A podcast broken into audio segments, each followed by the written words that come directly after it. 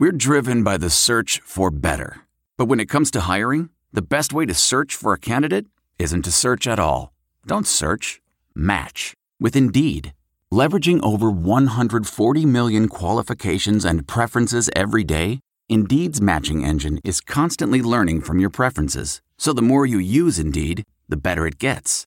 And listeners of this show will get a $75 sponsored job credit to get your jobs more visibility at Indeed.com slash match. Just go to Indeed.com slash match right now and support our show by saying you heard about Indeed on this podcast. Indeed.com slash match. Terms and conditions apply. Need to hire? You need Indeed. Blog Talk Radio. Good afternoon and welcome to the Hoosier Huddle podcast. I'm your host, Sammy Jacobs. I apologize for yesterday's cancellation. We had a, a flood in the basement uh, here at my house. It was uh, not fun, so we had to reschedule. Uh, but we're back here today. Our co-host TJ Inman will join us shortly, and we'll be joined by Matt Weaver from Peegs.com. A lot of news to talk about: uh, recruiting news, uh, some coaching news, uh, and just a lot of IU uh, IU football news here in the last, uh, you know, 36, 48 hours or so. So right now, I'd like to uh, bring in TJ Inman. TJ, how are you? Maybe this is Matt. Matt, is this you? Yeah, this is Matt. Hey, Matt. Um, big recruiting week uh, this last week. I think IU's landed uh, four commits uh, in the last week or so. How is this class uh, coming together? Um, well, I mean, it seems to be coming together pretty good. I mean, you know, obviously going into the dead period, it was very uh, heavy on defensive players. They only had uh, what five offensive guys, two tight ends, and um, uh, three offensive linemen. Um, they've since picked up uh, a running back, a couple receivers, um, excuse me, and a quarterback that they got uh, just this week in Nick Tronti. So it's it's you know they're now they're getting to the point where you can kind of be picky. Um, you know they got a couple guys coming this weekend they'd love to land, and Bobby Roundtree, a defensive end, and uh, Devin Barrett, um, uh, four-star running back, both from Florida. Um, and obviously those guys are difference make type players. They would be uh, be huge gets for Indiana. So you're kind of at the point where the class is pretty much done. Um, you're just kind of you know like I said, there's just a few spots left, and you can kind of kind of be well, hopefully pick and choose who you want, but you, you know may get to the point where you're kind of you know left with who you get. Right, and, and now TJ is joining us. So TJ, welcome to the show, um, and sorry about canceling yesterday. Oh, no problem. Yeah, yeah. I apologize for uh, jumping on a tad bit late. Um, Matt, as always, thanks for joining us. It's uh, great to have you on. Oh, no problem. Thanks for having me. So, Matt, this class seems to, you know, Saturday Tradition, another website came out with, you know, the best recruiting classes of each Big Ten team uh, in the last five years. I believe they went with the 2012 class instead of the 2013 class for IU uh, which I, I agree with. But is, can this class be uh, the best class uh, that IU has had uh, in the last, you know, six or seven years? Well, I mean, it's it's it's kind of hard to predict that just because you have to see what they do on the field. I do think at certain positions this class is as good as they've ever gotten. I, the defensive line group they put together is really really good. Um, I I, I really like the linebackers they brought in. They brought in no linebackers last year, and they've got three right now. And Thomas Allen, Coach Allen's son, uh, uh, Mo Burnham, and Mike McGinnis, and there's a chance they could add one more. Um, so I think from that standpoint, I like they only got two receivers, but I thought I think they've got two good ones. I think Whop Philyor is a guy that could play right away.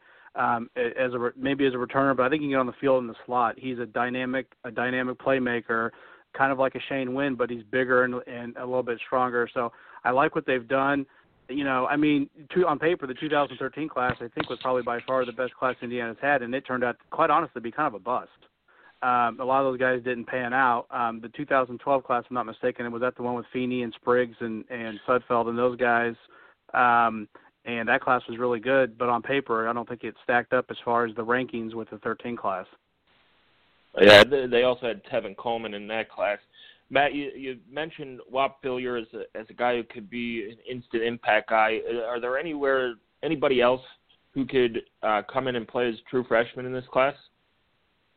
Well, I think you got to look at where where Indiana's needs are, and for me, even though they didn't lose a lot on the D line, the D, the defensive group at Indiana, while they they they were a pleasant surprise this past season, overall it's not an incredibly talented group. You don't really have any true what I would call difference makers, and you know the probably the best player of the group, uh, Ralph Green, is is obviously graduated and moving on. So you, you look at a guy like Juan Harris, you know, and obviously Juan was an interesting recruit to follow because he decommitted and committed so many yeah. times, and um, he was, you know, on Twitter he was he was kind of uh, an interesting guy to to, uh, you know keep track of, but he's very talented. I mean, he is an, a large human being. He's got to get in better shape, but he's on campus. He'll go through spring ball. He'll get to participate in strength and conditioning. So if he gets in shape, he's a guy that I think could get in the mix. And then you look at the edge guys. Indiana really needs some athleticism, in my opinion, speed and athleticism on the edge. Guys who can get to the quarterback without having to blitz. And you got Lance Bryant. You got Tremar Reese.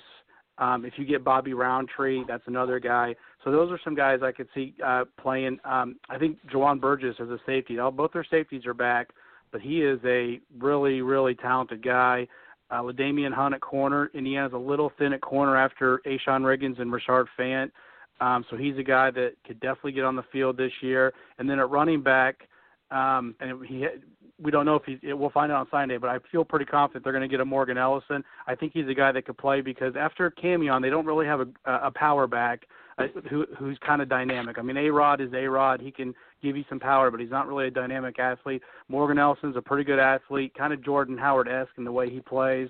So I think he's a guy that can get on the field. And if you obviously if you get Devin Barrett, he's playing. I mean, he's a stud. He's a Tevin Coleman type. So those are the kind of the guys off the top of my head. Um, I wouldn't be shocked to see Tyler Knight maybe getting the mix at guard.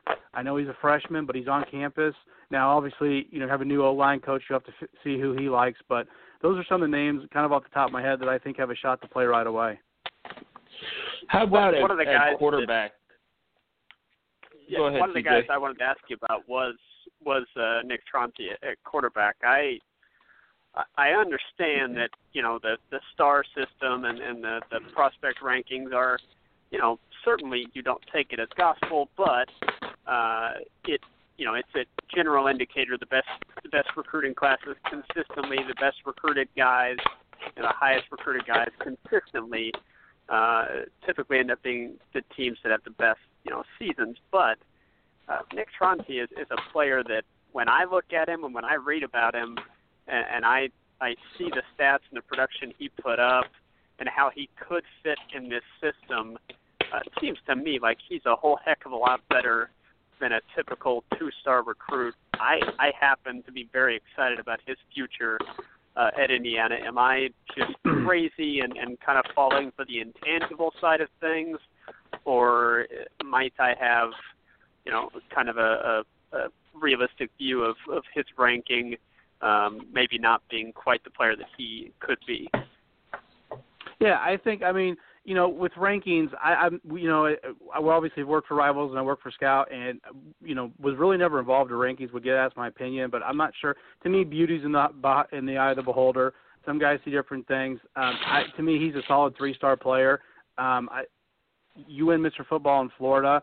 Um, that's like winning Mr. Basketball in Indiana. It's a big-time football state. He put up video game type numbers, took his team to state title. With his recruiting, he got some big offers late. But you know, like I was just before I came on here, I was just looking of the top 23 quarterbacks um, according to Scout in the 2018 class.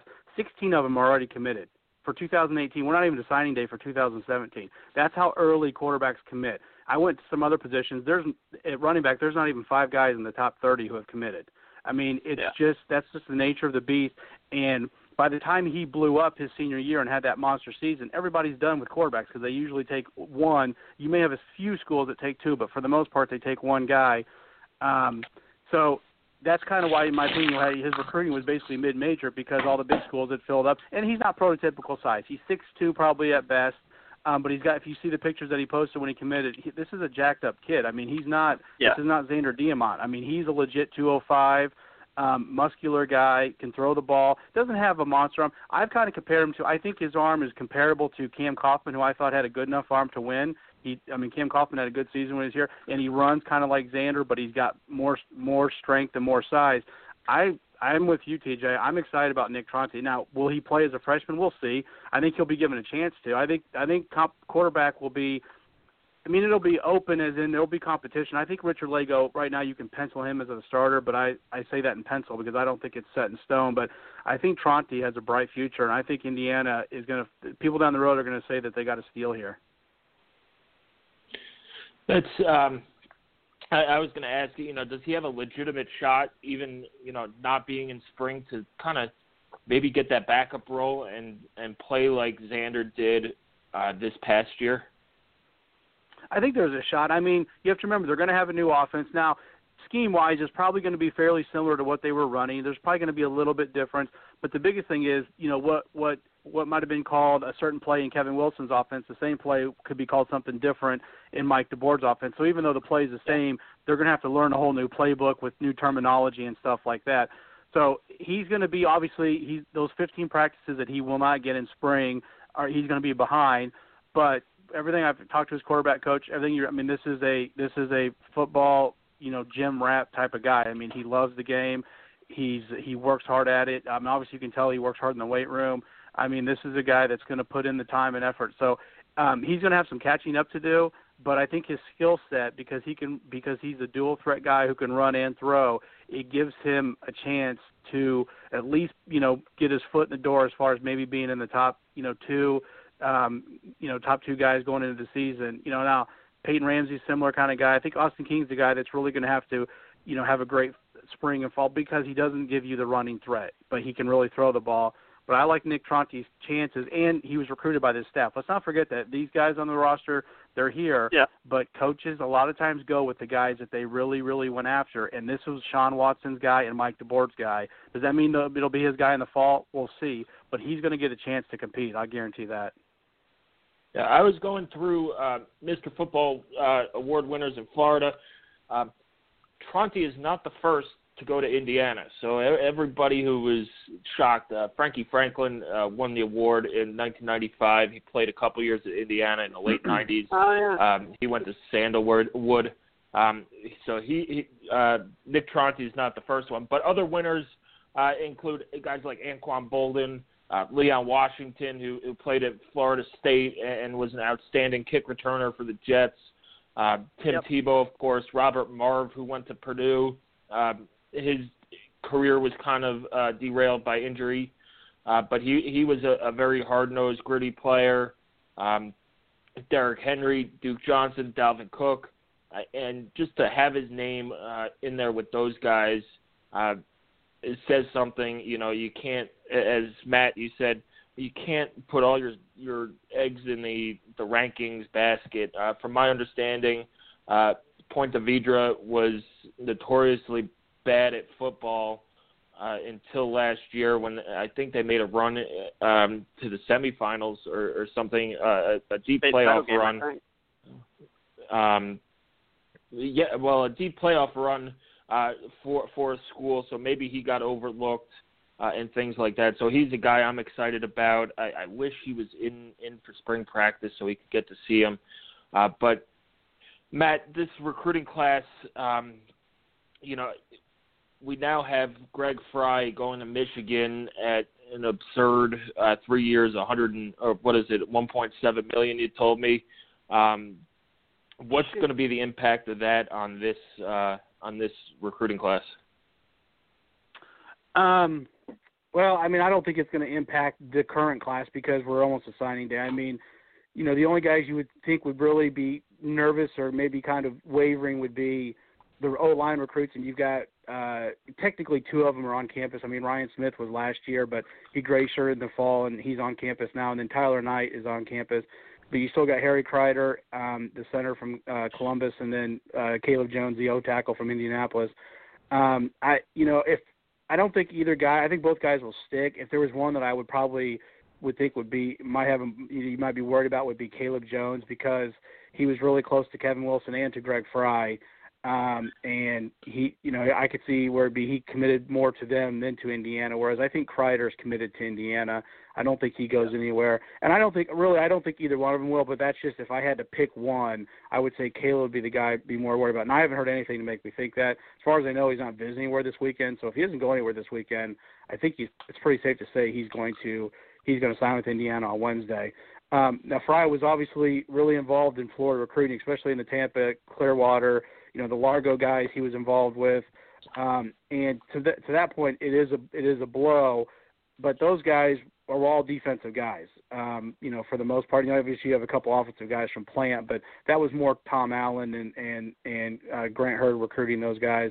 So I don't think, as far as this class, now going forward, you're going to want to try to find uh, a coach to fill his shoes that either has great recruiting ties, in, hopefully in that area, or in another hotbed for football, whether it be Texas or another part of Florida. Um, you know, you want to you want to have somebody who who can you know either has ties or you know you feel like has the kind of personality that can quickly develop those connections. But you know, it is it is it's a tough loss, but you can't really blame Coach Frey if some of the things you heard. I mean, if he you know they're paying three coaches a million dollars, I don't think he's getting that, but he's obviously probably going to get well paid, and, and it's going to be a multi-year deal. And you know, at Michigan, you're you're obviously closer to the national title than you are at Indiana, so I can understand the move. Um, but my my experience is no coach is irreplaceable. As good as he is, um, and he was really good. Um, you know, there's guys out there that I think can come in and do a great job, and, and I'm sure Tom Allen already has a short list of names uh, that he's looking at. Now, one of the before we get into some names who could replace him, one of uh, the hot topics that came up when it was learned that Frey was leaving was paying assistant coaches. Now, to my understanding, I don't have the figures in front of me, but it seems Indiana has moved back into the um, competitive pay group, and they're kind of hamstrung a little bit because of of budgets. Uh, you know, and, and fans complain that IU needs to step up. Well, you know, I, I'm going to put the challenge back on the fans uh, in, in an interview with Pete DiPrimio uh, earlier this week, uh, maybe even last week, uh, Fred Glass came out and said that you know attendance for football is an issue, and they're basically missing out on ten million dollars a year if they have, you know, the announced attendance is is what it is. It's you know made up uh, for all intents and purposes. But if the, you could get a real forty, um, forty-five to fifty thousand people in that IU is missing out on ten million dollars, and that that's money that they can uh, put into the assistance pool. Um, it can put into a head coaching pool. Can use it for other uh, programs as well, and, and then of course keeping up with the arms race that is the um, football facilities and athletic facilities and all that. So Matt, is IU competitive uh, in their paying of assistant coaches? they're competitive with the schools that, in my opinion, right now they're on par with, which would be in Illinois, Minnesota, Purdue, um, you know, uh, Rutgers, uh, Maryland. Those schools that they're kind of in the same boat with. Uh, they're are they competitive with Michigan and and and Ohio State and Penn State? Probably not. I mean, they're not. I mean, Michigan's got three guys. Of course, right now nobody's competitive with Michigan. I mean, it's almost no. become like a pro a pro team the way they're paying their coaches. So I mean, it's they they've made strides. They still got to keep. You, I mean, every year you got it's just it just keeps going up and up. So you got to keep up with it. And you're absolutely right. I mean, one of the biggest. I mean, ten million dollars a year is a lot of money. That's, you know, I mean, I'm sure it wouldn't all go to football, but I would, I guess, a sizable chunk of it would. Um, and that's stuff that could be used for coaches' salaries and and um, and things like that. The one thing, um, you know, the Indiana does need to do. I'm not sure what with, with how they've done it with Coach Allen coming in. They need to give assistant coaches multi-year deals because uh, in the past it's always been year to year. Assistant coaches basically work year to year, and their their contracts should either either be renewed or not. And typically they were renewed unless there was a coaching change or something like that. But you know, a lot of teams are and programs are giving their assistants two and three year deals. And in my my point thing is is if your head coach has got a five or six year deal, and I think that's probably about what Tom Allen's going to have. We haven't seen the figures yet, but why not let him have his assistants for two or three years? I mean, it only makes sense um, that they have, you know, there's some security. And until, and I'm not saying Indiana's not doing that, um, but if they're not, that will be used against them, and it's going to be harder and harder to keep quality coaches because if you're a coach you can go somewhere they're going to give you a two or three year deal, and if you would get fired, you're still getting paid. As opposed to Indiana, if you get fired, you're not going to get paid past that year. It's a no brainer. You're you're not going to stay. So that would be one of the things I would say. But I think overall they're competitive with the schools that they're currently kind of competing with. Right, um, Matt. Who are some of uh, the coaches? I know we've talked uh, privately about it, and, and one of the names that I've seen thrown around on Twitter by you know various accounts is is Justin Frye from BC. He's an Indiana he's an Indiana kid. He played at IU. Um, you know he he's posted stuff when he was at BC with uh, the patch of Hep that they wore on their jerseys after he passed away and how big of an impact he had on his career. What are some of the other guys, especially this late um, this late in the game that IU could get to fill in for Coach Frey, uh, Coach Greg Frey? Well, I mean, you know, to me, I, I mean, I went out and just did a little bit of research. I have no idea if the guys and Justin Frye was the first name that came up because of the connections and because he he, he looked like a good coach. I mean, I've not followed you know Temple and BC closely, but you know he went to Temple with Addazio. They did well there. Went to BC and they've done pretty well there at a school where it's not it's not incredibly easy to win at with the uh, academics they have there, and obviously you're in a pretty good conference in the uh, the ACC. But um, he's he's the offensive coordinator, run game, or offensive line coach, and run game coordinator there. Another guy I came up with, and TJ might remember him, Bart Miller. He was the O line coach at Wisconsin. I think Bielema's last year. They ran for like 290 yards a game. They brought in uh-huh. Gary Anderson when Bielema went to Arkansas. Alvarez really, really encouraged and urged Anderson to keep Bart Miller, but he wanted to bring in his own guy. So Miller was kind of left out in the cold. He's from he played at New Mexico in college. I think he went to New Mexico State after that, went to FAU, and then was up at Minnesota this past year, his first season there, and then obviously kind of got you know the short end of the stick with that whole deal with the sex scandal, and Tracy Claeys got fired. So basically, the staff got you know got dumped, and he's as far as I know has not been picked up by anybody. I think that would be a great hire too. I, if you get one yeah. of those two guys, that would be a really good hire. And then Bob Bostad, who was at Wisconsin, went to the NFL for a little while. He's an O line coach at Northern Illinois. I would think that Indiana could obviously offer him more money, um, and that to me that would be another good hire. He was he was the head coach when they had all those great running seasons at Wisconsin under Bielema. Miller took over actually for Bostad that last year because I think Bostad went to Tampa Bay to work for Schiano, if I'm not mistaken. So those are three names I came up with. Um, I think you know I'm sure you know Mike DeBord is an O line guy, played it, has coached that position. He's probably got guys in mind. Whether they're the same guys I have, I don't know. I'm sure Tom Allen has guys in mind. Um, but you know, if it was one of those three guys, I think Indiana fans should be happy because those are all three, to my opinion, really quality O line coaches.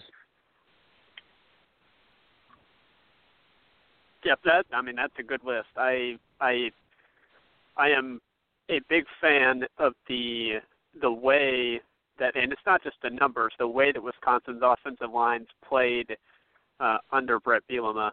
Um, I just the physicality that they played with, uh, the type of guys that they recruited were, you know, not four and five star guys when they went to Wisconsin.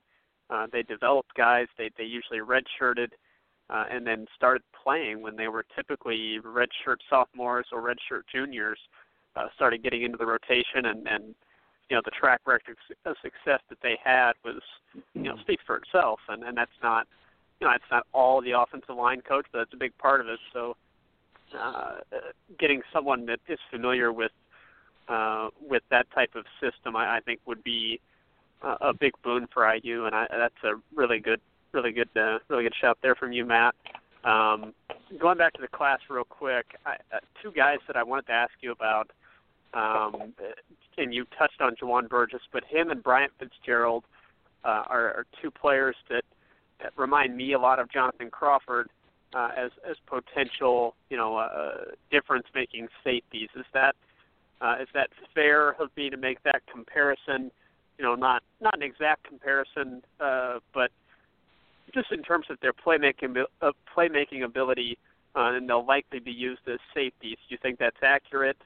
Uh, and and I, I look at Juwan Burgess as a player that, um, yeah, I mean the circumstances were a little bit strange because he not strange, but ideal for Indiana uh, because of his familiarity with with the Allen family, uh, being from from playing high school. But um, flipping a commit from USC is a big deal no matter what the circumstances are.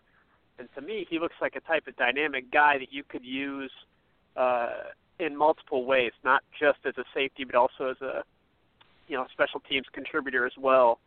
So if you could talk just about Juwan Burgess and Bryant Fitzgerald and and the impact that they could have as, as playmakers uh, on Indiana's team. Yeah, absolutely. And I and thanks to, I should have mentioned Bryant Fitzgerald because I think he's another guy who's got a shot to play as a freshman. Now he he could be a safety. He could also be maybe that husky position that uh, Marcelino Ball yeah. plays. Obviously, Marcelino yeah. is a true freshman, and he's going to be the guy. But depending on and Zeke Walker was kind of the backup, and you know maybe Zeke plays some more out, more linebacker. But I think Bryant Fitzgerald has a chance to get in the mix too because I watched him play live, and I obviously watched his film this kid hits like a ton of bricks. I mean, he is a heat-seeking yep. missile on defense. He can come downfield, and he can really. And they used him. I mean, Avon, he would play on this as a slot corner. He would play out, play middle or outside linebacker, and then he would play deep safety, like free safety. So he has got experience playing those positions. Juwan Burgess, his coach told me that he's pretty sure Indiana's going to use him as a free safety. But I think he's a guy that when you're going against maybe a spread team, you know, a team that's going to have four receivers, you could he's a guy that could probably go down the slot and cover and cover receivers. Um, he's you know his coach said as a deep safety he's a ball hawk guy. He I think Jonathan Crawford is a great comparison. That's who I've kind of compared him to. Um, and he's long and lanky, athletic. Um, you know, and obviously playing receiver, he's got those ball skills. And then he mentioned he thinks that Juwan could come in right come in and be a, a, an impact guy, a, a returner on special teams. So I think he's a guy that's really got a bright future, and I think he's a guy that can can really um, make an impact. You know, really really early on. Um, now, Indiana does have some good depth at safety with t- Tony Fields and Chase Dutra, and obviously we mentioned Jonathan Crawford, and they got some other guys there. Khalil Bryant was a true freshman, but you know they're going to play the best guys. And Juwan Burgess, when he steps on the field, is probably going to be right up there with Jonathan Crawford as the most talented safety they've got on this team. So he's going to have a shot to play. And same thing with Bryant Fitzgerald. He's a talented guy, and he's and he's he's he's good against. He can cover the pass, and he's good against the run, which makes him, you know, to me an ideal fit for that husky or strong safety type of guy. So I think both guys. I think you hit the nail on the head. I think they're both guys that could come in and really help immediately. Thanks, Matt. Any more questions, TJ? Uh, I, Morgan Ellison, um, a player that you know you touched on as a, he's a guy that I think he tweeted out he was going to commit on Wednesday, um, and it's IU is kind of the perceived leader there. Uh, he has mentioned, you know, wanting to to play in the Big Ten, and Indiana obviously an opportunity to do that.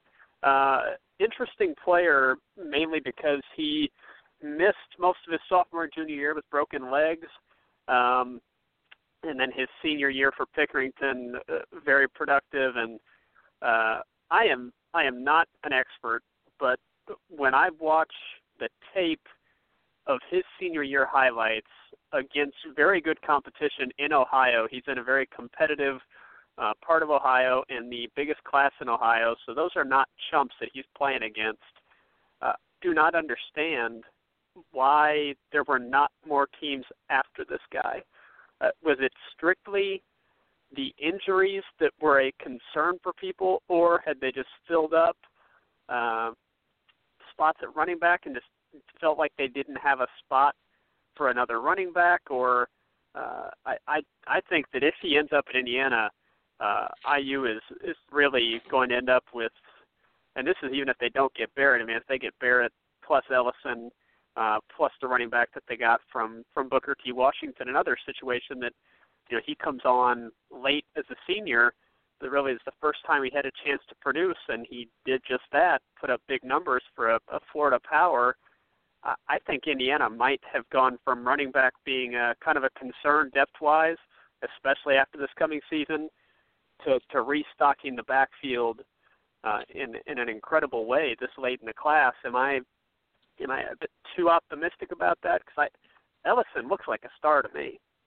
Yeah, I think with Ellison is he had he had really he had literally no tape from his sophomore and junior year. I think his sophomore season he told me he played he got hurt I think his second game or after the second game. So basically he had like yeah. one game of tape. And then he missed that whole year and then he transferred to Pickerington Central, I think is the high school he he he he uh is at and because of the transfer rules he had to sit out like 5 weeks. So when he and then he he broke his other leg the week after he, the fifth week and the week before he was going to be able to play, and he could have come back that season, his junior year, late in the year. But I, he told me that he just, he, you know, he wanted to rehab and just make sure he was 100%, so there was nothing else, no more issues. And then obviously he had the monster season, and you're not kidding about the competition. They went to the state semifinals and lost to St. X by I think two points, and St. X from Z- from Cincinnati, St. Xavier, won the state title. And St. X in Cincinnati yeah. is a fantastic program. Um, he did this against I think it's 1,800 yards, if I'm not mistaken. He is, like I said, he's Jordan Howard esque. I don't think he has quite the athleticism that Jordan Howard did. I mean, Jordan had great feet for a big guy. His feet were amazing, and he was faster. I think that people gave him credit for. This kid's a four five five, maybe four six, which is still fast enough at 225, 230 pounds. He's a load coming downhill. He's a power back and it's something they really need because, like I said, after Camion, there's not a power back, and obviously Camion's a senior, so after this year, you needed to get right. that big back. Craig Nelson, I, when I worked at IU years ago, I had a coach tell me that Dade County had more Division One players than the states of Indiana and Illinois combined if you took out Chicago. That's pretty remarkable. That's one county in Florida, and he was all Dade County after this season.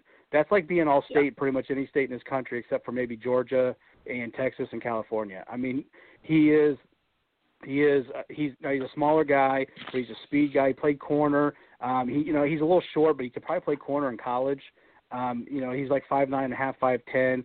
Um, but he's going to give them a guy you can use in the slot. He'll be a running back, but you can kind of use him all over the field. Um, you know, I'll take. When people say two star, I'll give me all the two star guys from Florida that that um, that Indiana can get if I'm if I'm the coaches, because I'm telling you right now, two star guys in Florida are as good as high three star, and even four star guys in the Midwest. Um, I'll take that all day long because those guys there are so many players down there that it kind of gets watered down with the rankings. And a guy who's a two-star there, if he played in Indiana or he played in Illinois or he played in Michigan, would be have a different rating. It's just it's just the way it is. And they have tons of speed down there, so I'll take all the Florida guys I can get. I don't care what the rating is. Yeah, and the big play explosion uh, is really something Indiana's offense desperately missed uh, with with Camion not not being good to go at running back last year and uh, I mean, they just they didn't have that explosiveness out of the backfield. And I think uh, I think getting Cole Gest back healthy, getting Camion in there at running back, uh, and you know hopefully 100%, and then adding uh, adding Craig Nelson, adding uh, you know another big back that, that had a number of big plays, mainly because he just ran over people.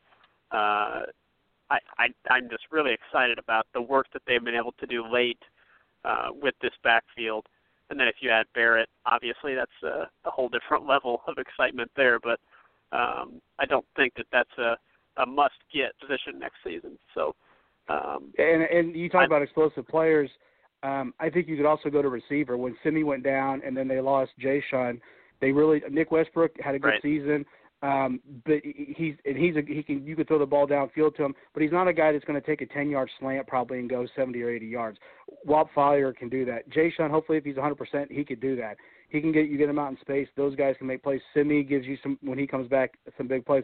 So it wasn't and I, the running game definitely did not have that dynamic uh, element that they've had the previous couple of years with Jordan Howard and obviously Tevin Coleman was so special. Um, these guys coming in um, uh, Craig Nelson, Cole Gest getting healthy. I, that was a great point there because I think Cole Gest has a chance to be a really good player. Um, Devin yeah. Barrett is Tevin Coleman-esque. I mean, he's kind of a pie in the sky right now, but you never know. I mean, it's they can convince him this weekend. I like their chances. Um, you know, get at least I like their chances when you get them on the last weekend before the visit. Now it's still going to be tough, but you yeah. know, it's only got three visitors: him and Roundtree and and um, uh, Tremar Reese, all from the same area. They've got a bunch of Tampa guys already committed. So you know maybe maybe that kind of peer pressure. I'm I, you know they, those guys can can text with him and stuff, but he would be obviously a big time get. But I I think they've really upgraded their skill players, especially on offense with this class. Matt, great stuff as uh, as usual. Uh, we'll let you get back to your uh, busy life, and uh, thanks for jumping on with us. Thanks, guys. Have a good day. Yeah, Matt. Thanks a lot. All right. All right, that was Matt Weaver uh, from Peegs.com. We're talking uh, Indiana football recruiting. Uh, just one more topic, TJ, before we, we wrap up the show. I want to talk about uh, the Senior Bowl and, and Dan Feeney. I've caught a few of the, the Senior Bowl practices on NFL Network. I believe they're on in the afternoon um, all this week. Uh, Dan Feeney has been absolutely destroying people at the Senior Bowl. Uh, you know, we've retweeted yep. the stuff that scouts and, and analysts are saying on Twitter uh, that he's, you know, mean, nasty, and I mean he's a nice dude, uh, but his play is physical and mean and nasty and, and things like that. So if you want to watch uh, one of the all-time IU greats one more time, the Senior Bowl is on Sunday, I believe. Sun no, sorry, Saturday. Uh, it's Saturday the 28th at, at 2:30. It's on NFL Network. Um, if you want to see Dan Feeney uh, one more time, uh, I, I suggest yeah. um, tuning into that. I, I'm excited about it. I, I've watched a, a lot of the Senior Bowl stuff. It's fun when they talk about a guy like Dan Feeney uh, because it, it shows you where IU has gone in the last couple of years. And, and don't forget that Ralph Green played last week uh, in the East West Shrine game, made a tackle, had some good highlights in practice as well. Um, so these IU seniors who are getting ready for the draft and, all that stuff, they're getting good exposure at these these postseason games, which you know that now you see players playing in them, and, and this game is aside from being scouted and, and all these practices really doesn't matter who wins. So um, no. uh, I'll get into a, uh, another meaningless bowl rant at, at some other time, but we'll have our draft uh, expert on in the next couple weeks to talk about Dan Feeney, talk about Ralph Green, and all the other IU uh, players, uh, including Devon Redding, who uh, and Marcus Oliver, who are looking to make the jump to the next level. Um, TJ, any any final thoughts? Well, yeah, I think Ralph Green um, had a successful uh, trip to the Shrine Game. You know, it it for for that for these All Star games, it's really about the practices uh, and being able to just be around uh, NFL personnel that they can see how you interact with other people, uh, see how you you know perform on the field in a practice setting. And obviously, you know, if you have a big game, that's important as well. But it's really about those practices, and it seems like Ralph Green uh, improved his stock by by being there and, and by the work he did in the practices. And then Dan Feeney, it seems to be a pretty unanimous consensus right now uh, that he's the best guard in this class. And here's what's going to happen in the NFL draft: you're going to have the analysts up there, Kiper and and McShay and uh, you know Mike Mayock. Um, whenever Dan Feeney gets picked, which is probably going to end up being somewhere in the middle of the first round, uh, whenever Dan Feeney gets picked, you're going to hear the analysts say, "Well, you know, you typically don't have this high of a, you know, this isn't a value pick for a guard uh, going this high in the draft, uh, but you know we love this guy. That's what they're going to say because they will have studied the tape, they will have talked to NFL personnel, and it seems almost unanimous that uh, people just love the way Dan Feeney plays, and they love. Uh, I mean, he's a plug and play guy. You put him on an off- NFL offensive line as a rookie, and he's probably going to succeed and probably going to have a very nice long career. So that's what you're going to hear is them talk about the value for an offensive guard, uh, not being great at this spot, but we love Dan Feeney and it's a great pick, yada yada, and they're going to rave about him because and it, it's you're right, it's it's really good uh, for IU that you know Tevin Coleman in the Super Bowl, Jason Spriggs in the NFC title game, uh, Jordan Howard in the Pro Bowl. Um, very well could be a first round pick.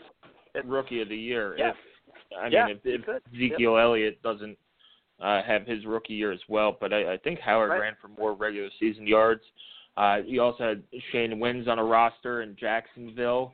Um, Darius Latham played well um, in, in Oakland uh, yeah. as an yeah. undrafted free agent. So you know all these guys who are from IU, and there's a, a great Twitter account. I think it's Hoosiers in in the Pro Ball or, or something like that. I don't know it off the top of my head, but he tweets out the active IU players. I, I believe in every sport, uh, every pro sport uh, for it. But when it comes to football season, uh, you, you always see, you know, now now you're seeing a handful of guys. You had Cody Latimer won right. a Super Bowl last year. Um, and, and then the guys you rattled off too. So it's it's great to see. I'm looking forward to the NFL draft. As far as Feeney, as a Jets fan, I am dreading it uh, because right now they have them taking DeShone Kizer at six. Um, so I, I, I don't know if my TV will make it to Dan Feeney's pick if the Jets take uh, gotta, DeShone Kizer at six. Got to keep trying to find that franchise quarterback, Sammy. Got to keep trying. Apparently. Ugh. I miss the days of Kyle Brady.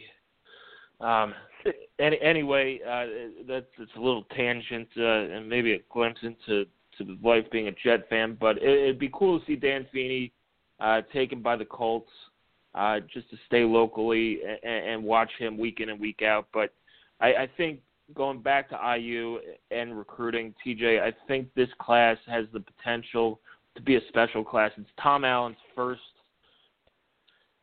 uh, not really first class. Quasi. It's, it's quasi. Uh, yeah, quasi. I, I I feel like the 2018 class really is his first his own class, uh, but he's he's put a stamp on his class, getting these guys out of Plant uh, High School yeah. in Florida, where his son went, uh, getting Tronti. Um, that's his staff stamp on this class, and I, I think a lot of these guys. It Craig seems to me, and, and I was mentioning, uh, I was talking with one of our followers on Twitter that these guys all seem to be under recruited um, and, and have a chip on their shoulder and, and really want to come and, and prove themselves and, and prove other people wrong at IU. Um, and, and I think that will, you know, really fuel the those players the next couple of years and really make this class a jumping off point. Even though the rankings have IU in the low 50s, uh, we'll see where they land. I mean, if they land Roundtree, uh, Ellison, and uh, Devin Barrett, that that class, those are three difference makers uh, that Yeah. could jump that class up uh, fairly high. So it, it's a good start to the Tom Tom Allen era. I think all these guys are going to play with a chip on their shoulder and, and really add competition to to what was already there. And you know, maybe some guys don't don't start on offense defense, but can become impact players on special teams, and that's an area where IU needs an impact player. If, if one of these guys can become a dynamic kick returner um, or punt returner, now that you know Mitchell Paige has graduated, and, or you know that guy who just goes down and, and blows people up like Greg Gooch did in the bowl game. Um, Yeah. it, it's going to be a, a great class. Not everybody's going to start on offense, defense, and, and make an impact there. But if uh, a freshman uh, can become a, a weapon on special teams, I I think that will make next season much more successful for Indiana football. Yeah, the special teams has to improve, and it's it's an area that uh, Tom Allen has has publicly talked about. It has to improve, and uh, he's putting an emphasis on it, which is something that was not done under the previous administration. Um, you know, we uh, he's offered some preferred walk-on spots to uh, to some guys, kicker, punters. Uh, brought in Haydon Whitehead, um, bit of a mystery man from Australia. We don't know. Um, exactly how The that'll five play out, but There was a, a five-minute YouTube clip um, that uh, of him kicking. Now there was no rush or Yeah. anything, and it's not pads. right. but he was bombing punts. It looked like 50, 60 yards yeah. on on He's the got a big fly. leg, sure. I, Yeah. I believe he's a lefty too, and, and Yep. um, as an ex, as a guy who used to field punts from a lefty punter in warm-ups, it, it's not it's no fun. Um, the ball comes. yeah, it's weird. it's all it's, it's different. it's it's all weird. It, the spin's weird. It, it comes at you at a weird angle. So um, hopefully they get that, and and it'll make it it'll make the offensive defense that much better. You know, if you could get a kick return to the 50, I mean, I don't think IU got a kick return the last two years to the 50. I, it'd be hard pressed to find one that went out to the 40, um, aside from like an onside kick attempt. Uh, but you know, when you're starting the offense from the 25 on back, you just can't get it going. And and I know I sound like I'm making excuses for this offense that they should be able to go 75 yards, but this offense cannot go 75 yards each and every drive. Um, you know, starting at starting at the 50 or the 40 will help them so much in terms of, of getting points on the board. Maybe they're not as as, as tired or unfocused in, in the red zone as well. So hopefully, some of these guys uh, can be those impact players on special teams that we've harped on for a couple years now as being one of the things that is holding IU back uh, in terms of winning these close games. Yeah, just the occasional shot in the arm plays, really.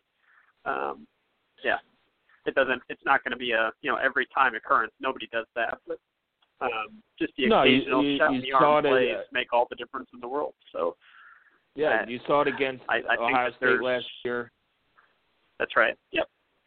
Ohio State, and Nebraska. IU had big score. I think they tied the game against Ohio State with under a minute or around a minute left. They returned a, a kickoff inside IU's 10. Nebraska does Yeah. the same thing and puts points on the board before halftime and, and changes the whole dynamic of the game.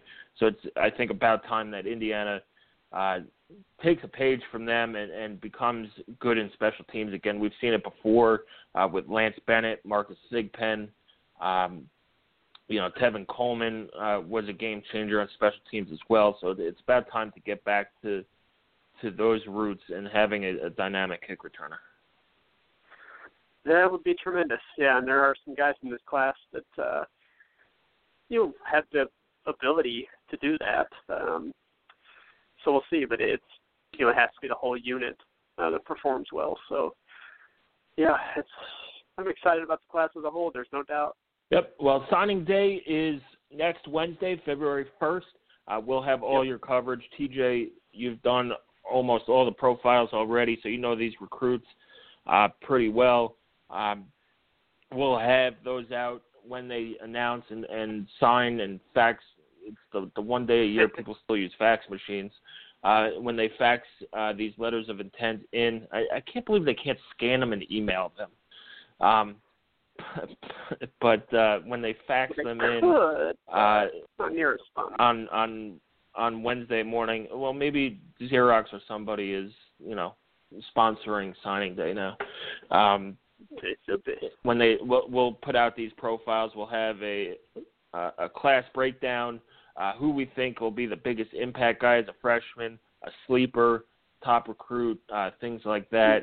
So we're excited about this class. We're excited, you know, to see if any of these last three guys pull the trigger this week or they wait until Wednesday.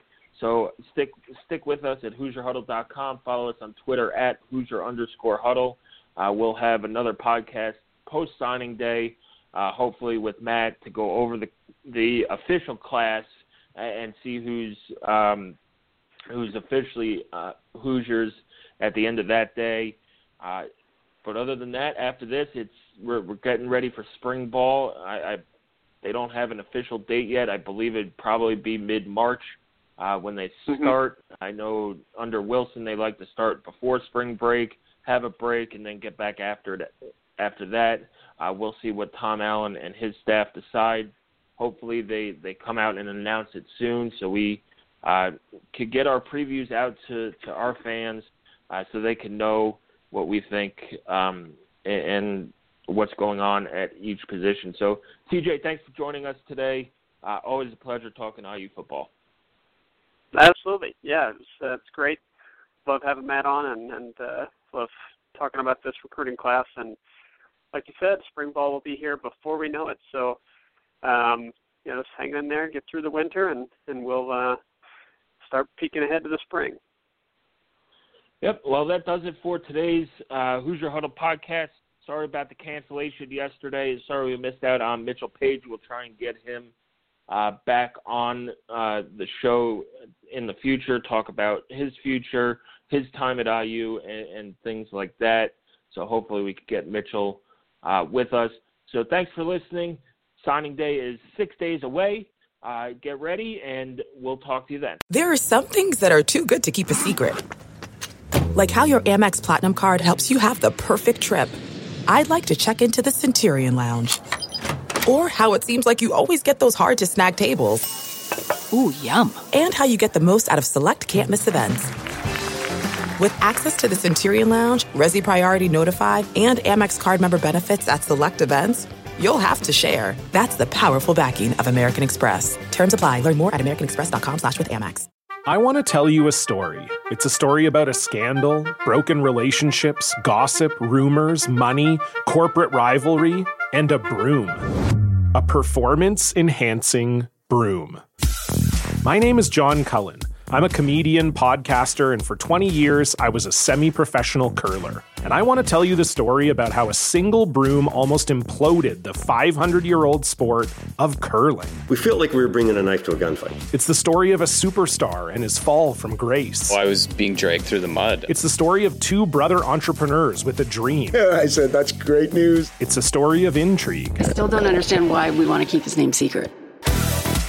The full story has never been told, so I'm going to tell it. Broomgate How a Broom Almost Killed Curling. It was a year I'd like to forget. To listen to Broomgate, search for Broomgate in your favorite podcast app. That's all one word Broomgate. The NBA Finals are heating up. Looking for hot takes on all the postseason action? The Old Man and the Three, presented by BMW, is the podcast to listen to for the ultimate finals coverage. Host and former NBA sharpshooter JJ Redick not only has a plugged in perspective on the action from his time in the league, but he's also announcing the games in real time for ESPN.